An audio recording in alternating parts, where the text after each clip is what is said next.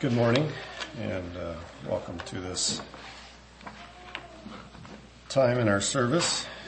Certainly agree that the Lord has blessed us with a very beautiful day and it's uh, a good day to be here and worship together. Well, the last two times I preached, I uh, talked about the the uh, subject concerning what I entitled the divorce dilemma I uh, planned on wrapping that up the last time and I, time did not allow me to do that. I will make every attempt to get that to happen this morning because I think it's time to wrap it up and move on to other things. But, um, but I do want to, uh, to make sure I cover this adequately as we're on the topic. And again, as I, as I mentioned, uh, the first topic I had regarding the subject, I'm not necessarily preaching this because I believe we are on the cusp of having problems in this department, in this congregation, or even in a, in a broader church to, to, to, to say, uh, to put it uh, that way. But um, it's more that it's such a settled position among us that I, I questioned whether I completely um, uh, understood in my own mind why we take the position we do when there are uh, the ratio of uh, Christians that would see things the way we see them compared to another position would be quite large. I would guess it would be one to a thousand maybe. I don't know. I'm not even sure. I would, I would be hard pressed to put a, a number to it.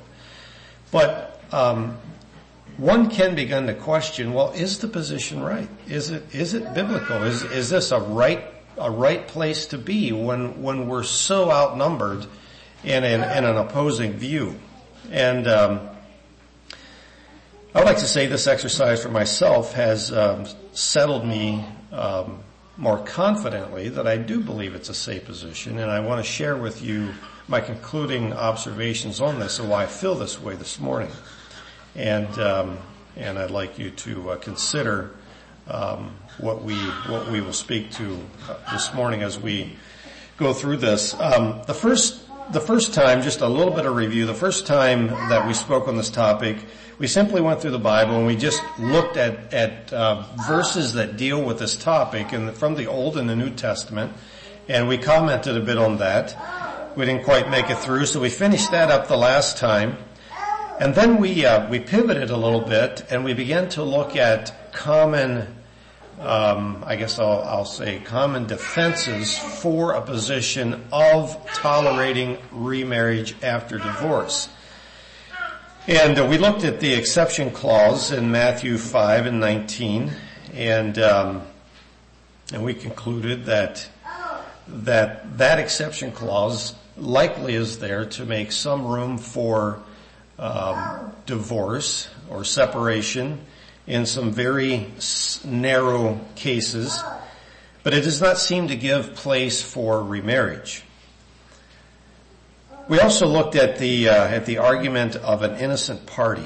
Is uh, d- does the fact that there is perhaps an innocent party in a, in a sad situation like that does that make any room for for that party to be free to remarry? And we concluded that we did not see how that that would fit. So now I would like to move on to uh, just a few more um, arguments that are put forth for um, for remarriage, and I would like to then conclude this talk this morning about looking at more looking at our contemporary, uh, our current contemporary position with the backdrop of our historical uh, position on this matter and see why the um, see see how we have arrived where we have we where we have arrived today, and we'll, we'll leave that for that. But anyway, let's move on. So um, the first thing we'd like to consider here this morning is what about this question? What about if two people were unbelievers that divorced and they then remarried and they then became believers? Does not the second marriage stand because after all the the folks were unbelievers when it took place when the divorce and remarriage took place cannot that second marriage continue as valid in God's eyes And I would like to put forth two comments uh, to that train of thought. Number one, Jesus did not attach his disapproval of remarriage to the sin of divorce. It is the reality of the first marriage that prevents the remarriage. It's not the divorce that, that prevents it. It's the reality of the first. Also consider that sin committed after conversion can also be forgiven. Okay? So, um, the, if this argument would be followed through completely, it would fall because in essence what is suggesting is that sin committed before conversion is somehow viewed differently by God and is forgiven in a different way than sin that is committed after conversion.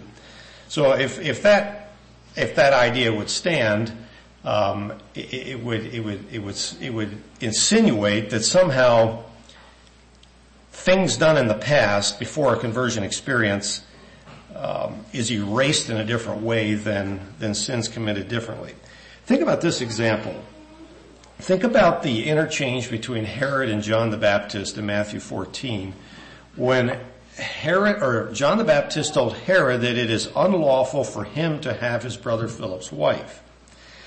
Now, as I read that text, um, in preparation for this, there's one thing that did stand out to me. It does not specifically say that Herod and Herodias were married.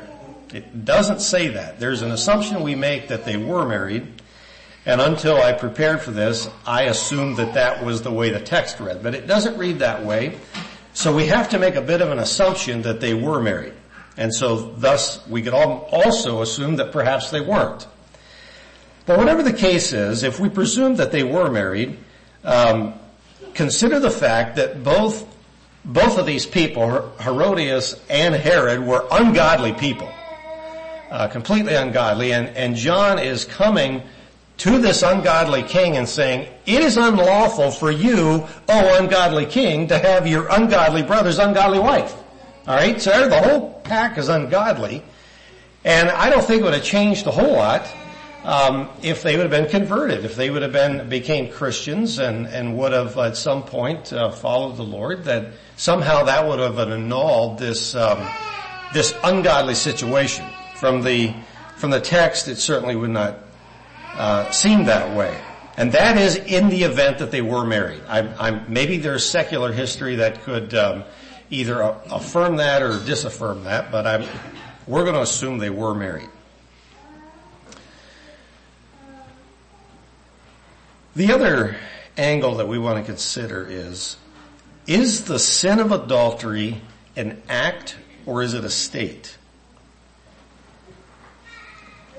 If the view is that the remarriage is an act of adultery, then it can be forgiven. But if, if it is a perpetual state of adultery, then the argument stands. So the, the, the, the, question we could, to help us understand this further, let's, let's think of it this way. This is a preposterous thing to think about. But let's, let's consider that, um, let's just take for an example that a, that a, um, that a thief, a, a, um, uh, would be converted. He, he made his, he made his money off of just being a thief, right? That's the way he made a living. And, uh, he, he did this, he stole lots of things from lots of people, but he becomes converted. Is that thief now, does he have any responsibility to go back and make his wrongs right prior to his conversion? Or is that just totally forgotten, forgiven, and he has no responsibility to, to make his wrongs right? Well, we'd say that seems a little, a little over the top. We would think he certainly uh, sh- should do that, shouldn't he? Would he be, furthermore, would he expect, would he be expected to find a more honest tree? Would he be, would it, would it be considered over the top or unfair to think that he would maybe uh, do something else instead of his thievery?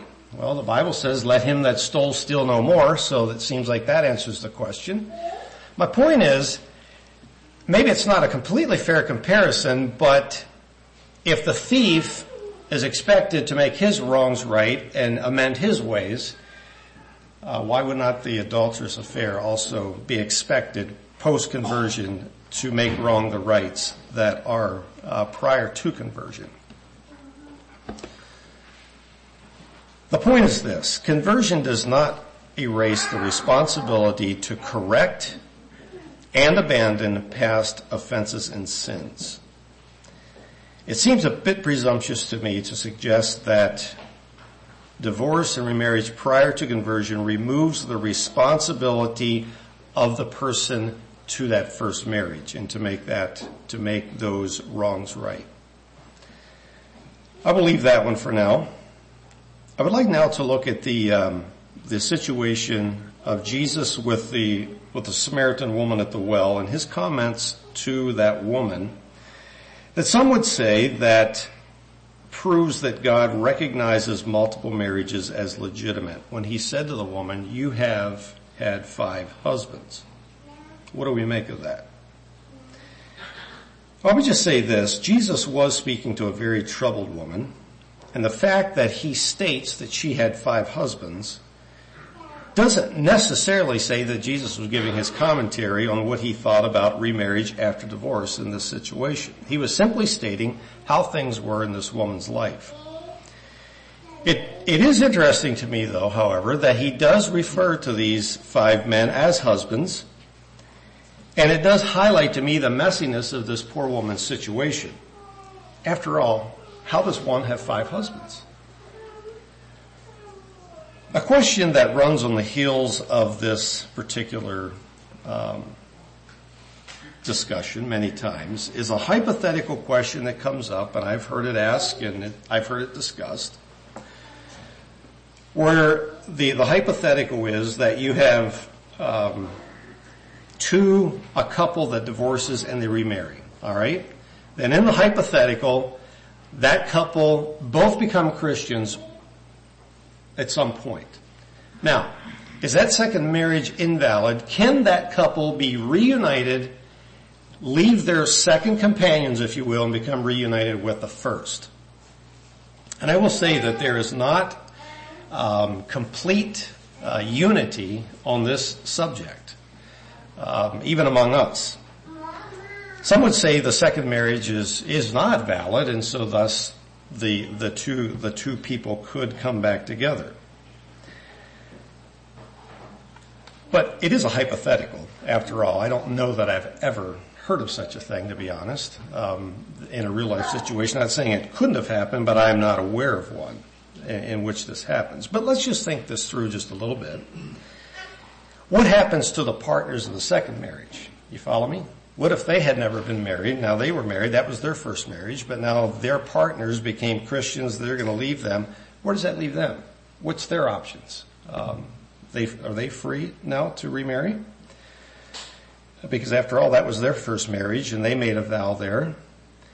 If one thinks it through, we, we just now have an exacerbated state of confusion. And again, um, what what are we to make of these lifelong commitments to multiple people? It's a practical impossibility. But there's one thing that came to my mind as I was thinking through this, and, and I, I don't want to, I don't want to project this as the, as the final answer to this question. But think back with me to the passage in Deuteronomy that we looked at the first time we talked of the subject where God said, that if a man divorces his wife, that wife goes and marries another man, and that man divorces her, the first husband is not allowed to take that wife back because God said that is an abomination and I won't have it. Now I'm not sure if that's, if there's anything we can learn from that at all, but we do know this, in the Old Testament, that did not fall underneath God's approval. That, that, that much we know. And it was called an abomination. I have not researched this, but I have read by somebody that supposedly did that anytime something is called an abomination in the Old Testament, it, it is never approved of in the New. Now I can't say that um, uh, completely satisfactorily that because, that I have done the research on that, but I, that is what I've been told. But I will say the word abomination is strong language. That it is. And so again, that is Old Testament, and I do not want to uh, to put that forward as the as the uh, final authority on this question. However, it perhaps does give us somewhat of an indication of God's mind on the matter. My concluding opinion on this is simply this. When people, anybody begins to weave this tangled web of divorcing and remarrying, it leaves so many complications in its wake that it becomes virtually impossible to unwind. And it seems to me that the most safe and advisable position to take is to live a single life after that and fulfill the responsibilities that one is called to fulfill as best as possible in that situation. And again, I will say, I realize I'm saying very difficult things here when I say that. I truly understand that. Our human logic, our reasoning wants to find a way that is not so humanly difficult. And I, and I, I easily understand that too. Uh, perhaps there's children involved that have to, um, you know, have this unpleasant experience. But my mind went to, again, the Word of God, and I, was, and I was like, is there any instance in the Word of God that we would have where somebody was called to make such a radical sacrifice to obey, to obey God? And my mind went to uh, the book of Ezra, and I want you to just turn there. Turn with me to the book of Ezra for a second. This is not a complete uh, similar situation to what we're addressing, but it's close.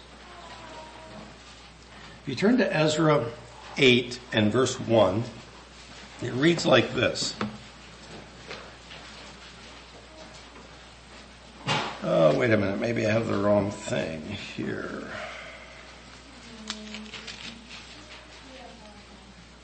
I think maybe I do have the wrong passage. Okay, it's, actually Ezra 9.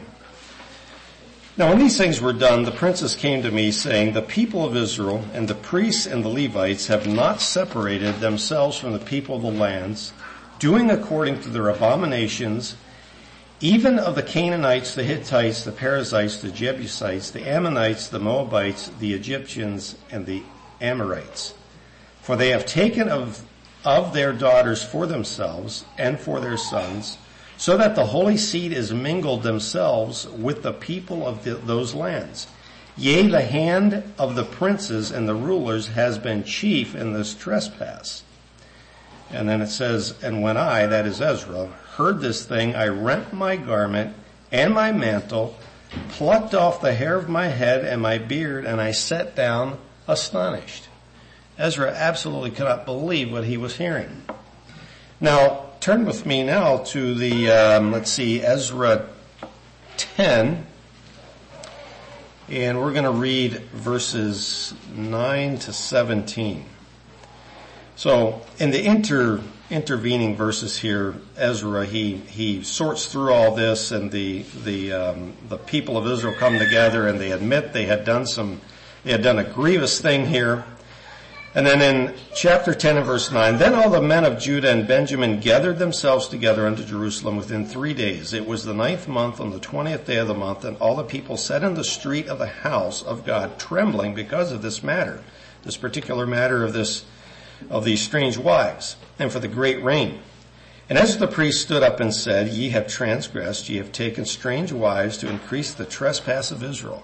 Now therefore make confession unto the Lord God of your fathers and do this, and do his pleasure and separate yourselves from the people of the land and from the strange wives.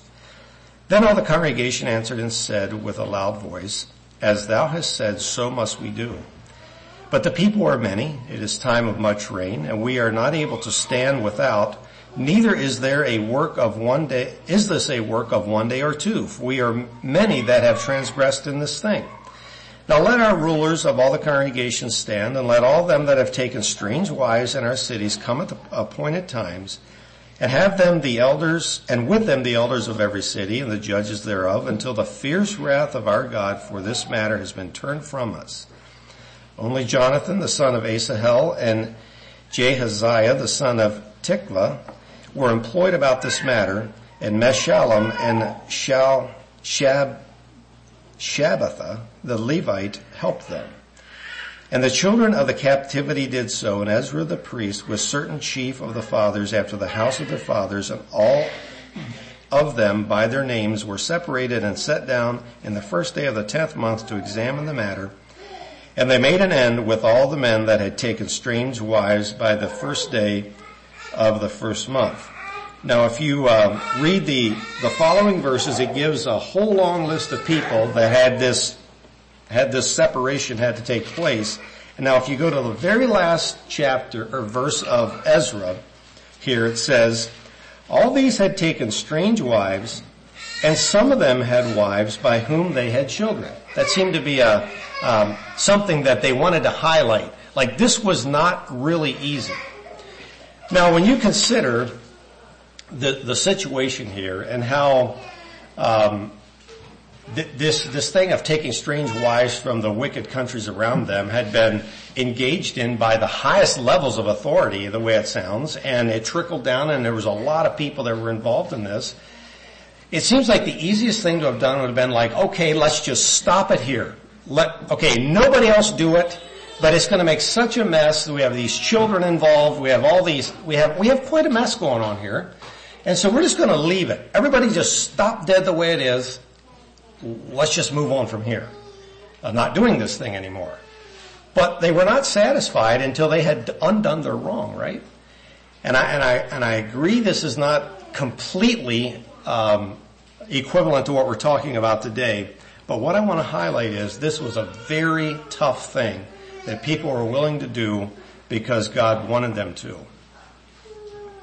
They realized the only way to find peace with God was to go through this difficult thing.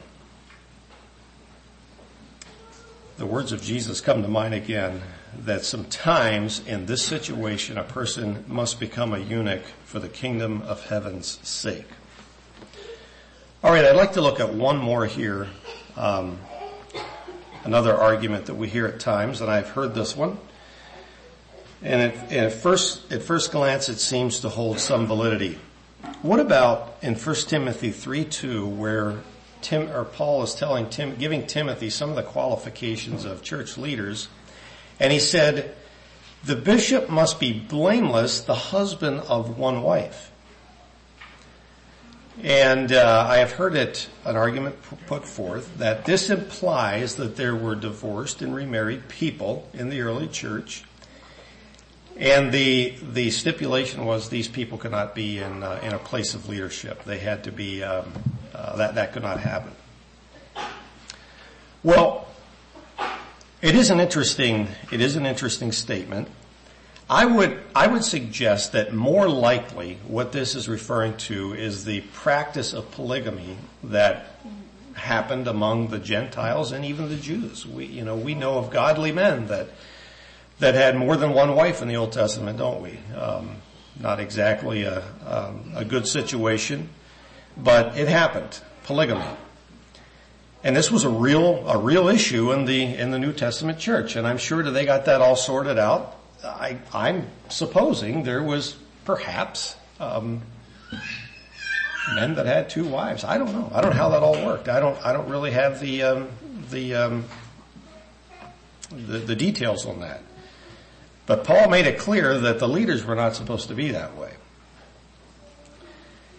And so I think whenever you take the full counsel of God on this matter of divorce and remarriage, this seems like a, again, a, a relatively flimsy um, a sentence to take out and highlight and say, well, this here makes makes room for for this particular uh, practice. I will say this here too, and this is maybe just a side note, but polygamy is broadly rejected by the Christian church today. You only find a few fringe cults that would that would give um, some room for that. Pretty much rejected, and it's and it's rejected by society as a whole. Uh, you, when's the last time you met somebody that had two wives, same you know, same time? I, I never heard of such a thing, personally. And and the point I want to make is I would dare say that you could make almost a better argument for the practice of polygamy than you can for divorce and remarriage. If you really wanted to use some of the logic that's used to defend remarriage, you could you could you could make a fairly strong case for polygamy if if you wanted to use those same same um, uh, methods of interpretation in the scripture. Actually, this particular verse might even be one of them. But why isn't it a, why isn't it an issue in our society and in the Christian church broadly? Because it's not something we deal with. It's not been accepted by society, thus it is not an issue.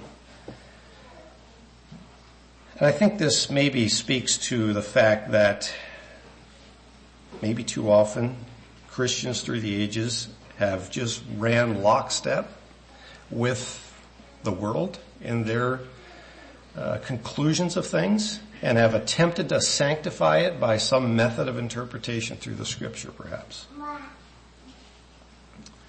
All right. I'm going to conclude this message um, with a historical and current considerations and conditions that have formed our collective contemporary position. Now this is kind of a long, somewhat of a history lesson here, and I hope you'll bear with me if, if you don't enjoy this. Uh, pardon that. Let's go way back to the apostolic ante-Nicene church age. And what, what that is, that's the time from the apostles to prior to the Council of Nicaea. That, that first 300 or so years of the, of the early church.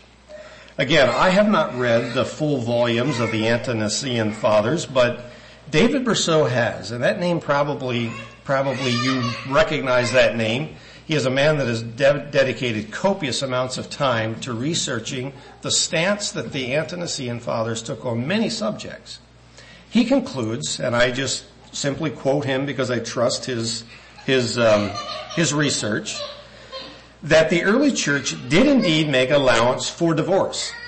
And in fact, he would say they actually encouraged it in a case where the one partner was flagrantly unfaithful but they never made room for remarriage. I thought that was interesting that that is his conclusion on where the early church stood. That is prior to the Council of Nicaea.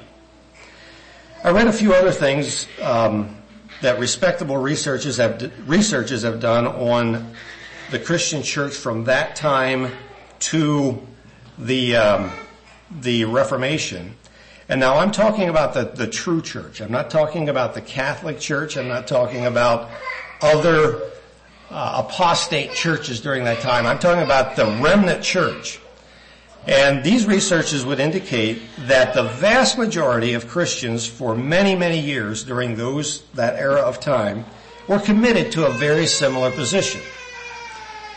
Other positions can be found, no doubt, but they are in a slim minority whenever one, whenever you consider the, the majority of what was considered as legitimate and biblical. But now I want to focus for, at, at this point, I want to focus on our own spiritual forefathers, the Anabaptists. How have the Anabaptists arrived at our position today? Had they always felt that way? And this may surprise you, it surprised me, but I'm going to tell you how they felt, and then I'm going to tell you how I believe we've arrived at where we've arrived. You can already tell that there was a little bit of a difference there, alright? So first of all, I'm going to I'm going to um, just state that both the Dutch and the Swiss Mennonites, according to their writings, which we have a fair amount of, did make some room for divorce and remarriage in the case of unfaithfulness in a marriage. However, the Hutterites, as much as I can understand, never did allow for remarriage after divorce. And I'm just going to read you a short paragraph written possibly by Michael Sattler, and the title of this little discourse was called Concerning Divorce. And it was written sometime between the time of 1527 and 1533. It goes like this. He who separates or permits to separate except for the cause of fornication and changes companions commits adultery. But he who cleaves to a harlot, as Paul says, sins against his own body and is in his one flesh with the harlot. Therefore he is separated from his own flesh in that he has attached himself to an alien flesh of a harlot, and his marriage is broken because they are no more one flesh. But the fornicator has become one flesh with the harlot. Therefore the abandoned one, or the innocent companion, may marry whomsoever he wishes. Only it must be in the Lord. So I mean, just, just to interpret that the way it's written, he is actually encouraging separation from an unfaithful partner, and he says you're free to remarry who you wish. Menno Simons, in a discourse called A Humble and Christian Defense, on page 911, if you wish to proof text or fact check this, um, but I should say this, this humble and Christian defense that he's giving, it is a large apologetic for the Anabaptist stance on many subjects. All right. And in this particular small discourse here that I'm about to read you, he was, he was rebutting the common uh, perception that Anabaptists were polygamous. He said, we're not polygamous. We, we, that's not who we are. And I'm just going to read you a sentence. Answering to the accusation of polygamy, I say this. We say one husband and one wife. These two, one husband and one wife are one flesh and cannot be separated from each other to marry again otherwise than for adultery as the Lord says. So there you have it. Again, the Dutch Mennonites, at least in, in Menno Simon's um, writings, would have made some room for remarriage after, after divorce. Now, some find these quotes a bit unsettling and disturbing. And I sense there is a segment of the Anabaptist community today that are questioning whether our contemporary posture on divorce and remarriage is legitimate based on our historical posture based on these writings. So how are we to reconcile this? Or how are we supposed to think about this? Well, I'd like to further read to you a quote from the Mennonite Encyclopedia. It reads like this.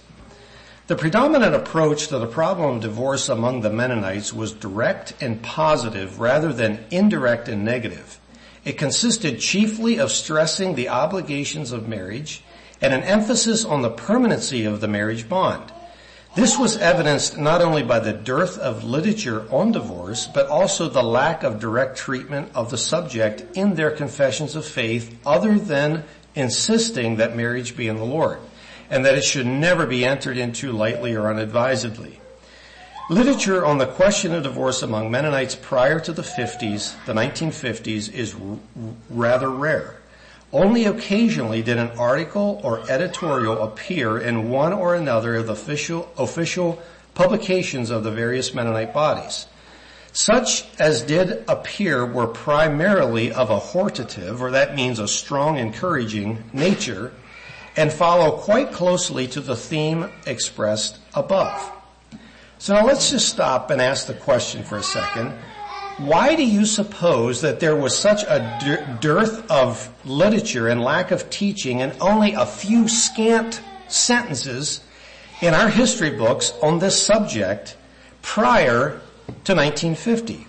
And post 1950, it becomes increasingly an increasingly uh, addressed subject. If you would read, again, I made reference uh, last time or the time before of different volumes that I have of the Mennonite Church from about the 1950s through the 1980s, and, and the, the divorce question is addressed multiple times. It, it's a hot button issue, if you will. Why is that? This might answer the question. So I went to the divorce statistics of the U.S. starting in 1867 through today. And I found that rather informative. In 1867, the divorces per thousand people in the United States stood at 0.3. Okay? Very low. It did not reach one till 1911. It took to 1940 to reach two. By 1946 though, however, it was at 4.3. Now I thought that was interesting that in, from 1940 to 46, we had jumped very significantly.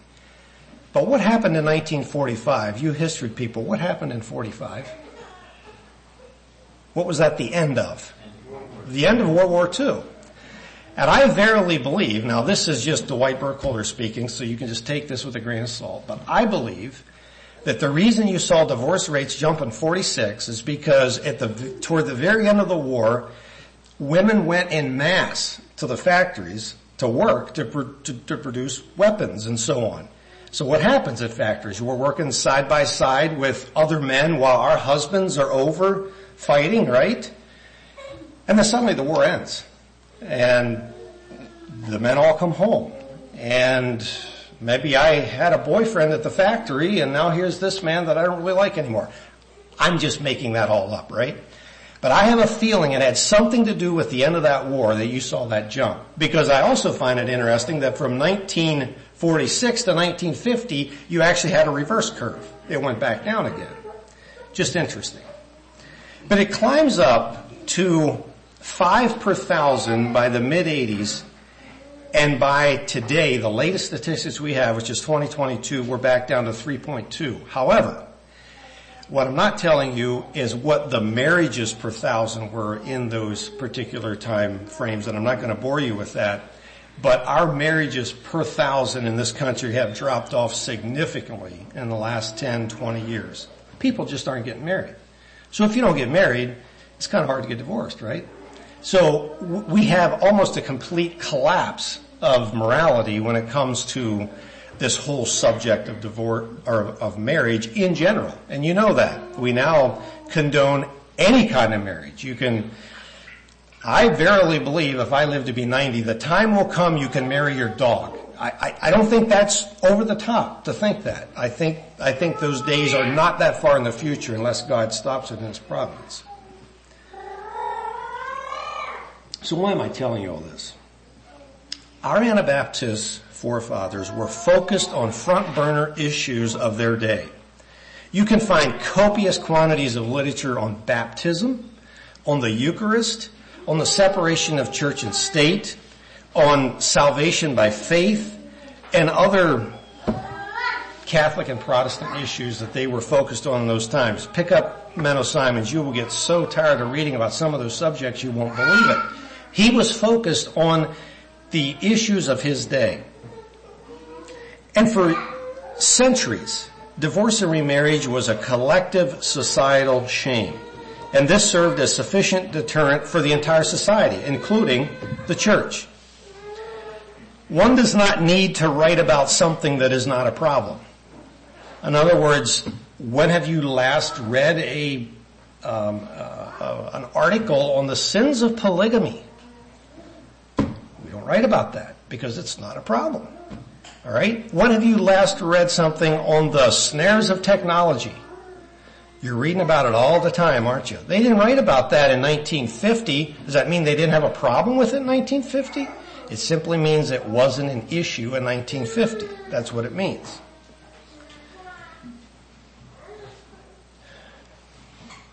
From 1950 forward, we have an increasing tsunami of social issues.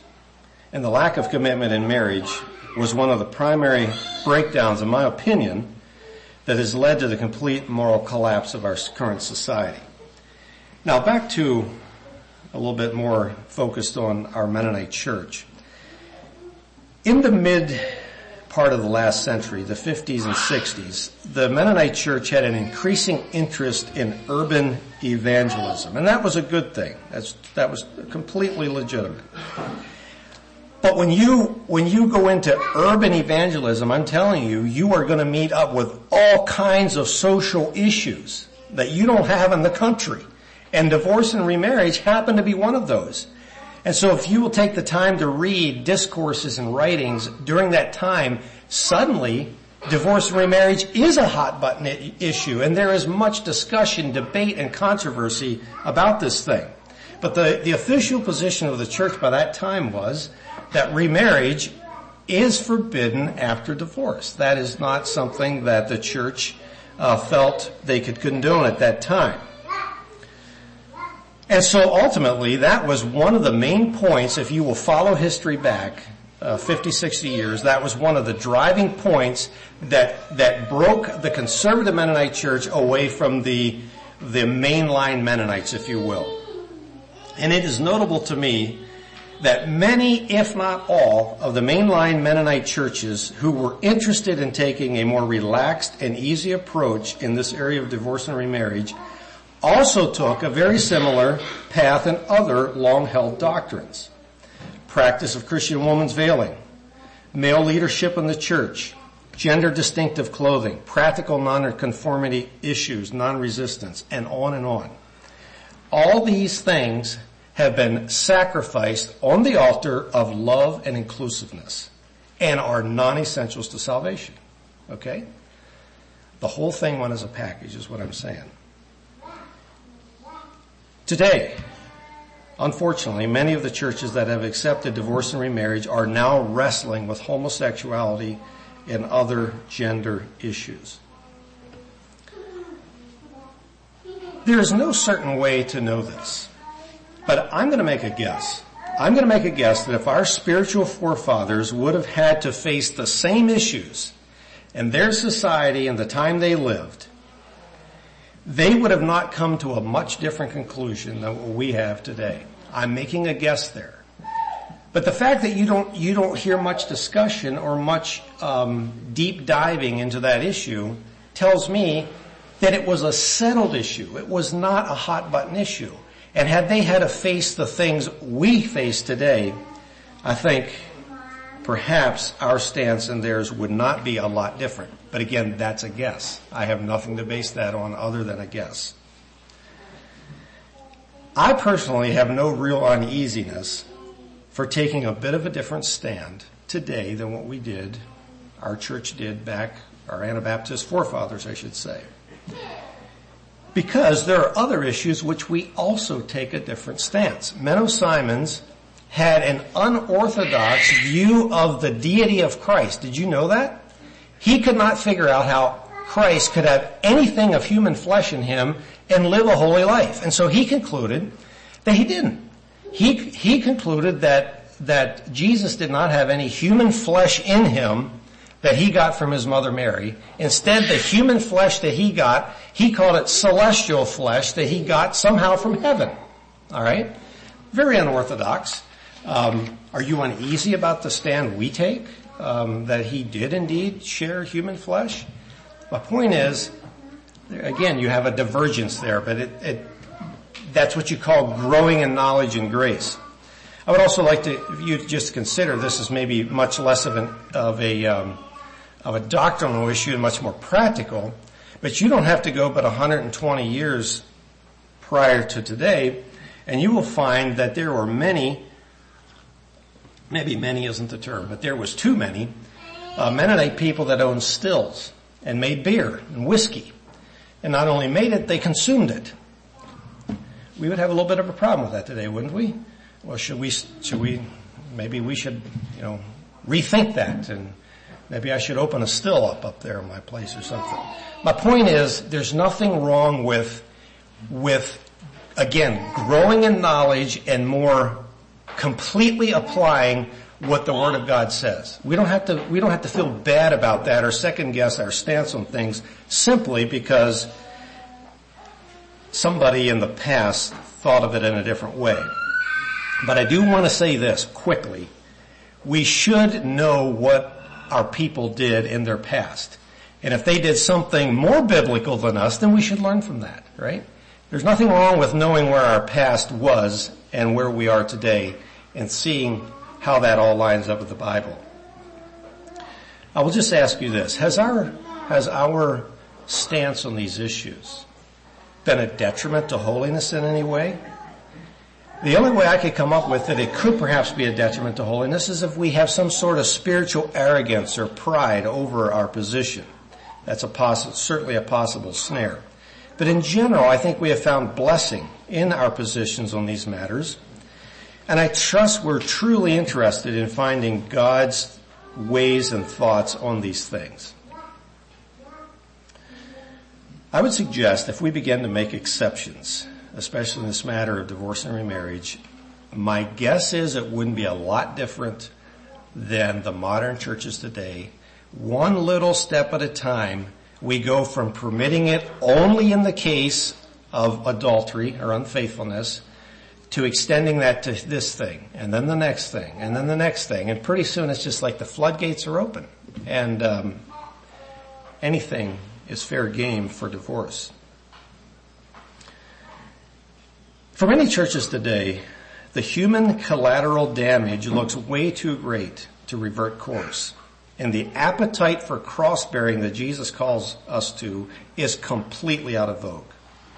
So to try to find a path backward would be considered completely unthinkable and is not even considered as a viable option. But I would just like to you to imagine for a second the powerful testimony that could be given to the ungodly if Christians, all Christians, would truly follow Jesus' simple teachings on this matter. I believe the rising generations would be unbelievably blessed, but rather we are content, or they are content, hopefully not we, with the wresting of scripture to meet the current fad. Now, admittedly, our stance is narrow enough that it without question serves as a deterrent for many. And it brings me absolutely no joy to consider that fact. But again, I appeal to you, is it not a safe and biblical place? Has it not served us well? Has it not yielded strong family units? Has it not solidified the seriousness of entering into the covenant of marriage till death do us part and actually meaning it? And it is neither is it lost to me that we face many challenges in this arena personally. We have friends, we have family that have chosen to engage in this practice that we cannot approve of and we do not believe God approves us. And it can be a challenge to know how to relate to these people in a godly way. But I want to say, let us always be a silent testimony for God's attitude toward this curse by humbly and clearly drawing boundaries where it's necessary. I think it's completely appropriate that we do not attend weddings of people where one or the other is divorced. I think that's completely appropriate. And there's other boundaries that we could perhaps uh, choose to draw. And I'll let that between you and God. But I, I also want to say this.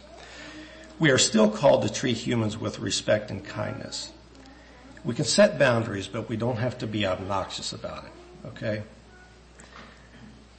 And ultimately too, leave the condemnation to God. Alright? We're not called to judge people we're called to follow God as God has called us to follow Him. And as I told my friend, I said, I will not condemn you for what you did, but neither can I bless it. And we have to leave it with that. So to end positively, three things. What can we do to keep these unhappy circumstances from making inroads into our circles? A vibrant relationship with Christ has to happen. We have to live above the moral smut of this world. We have to. We have to have pure, God-honoring courtship experiences where there is unholiness and physical familiarity and courtship that will in, almost invariably guarantee unhappiness and unnecessary challenge in marriage. And number three, let us continue to exercise self-denial and unconditional love in our marriage relationships. There's probably no relationship on earth that you will have more opportunity to exercise self-denial and unconditional love than in a marriage relationship. And by God's grace, I can tell you it is possible and it is a blessing. May God help us to this end. Let's kneel for prayer.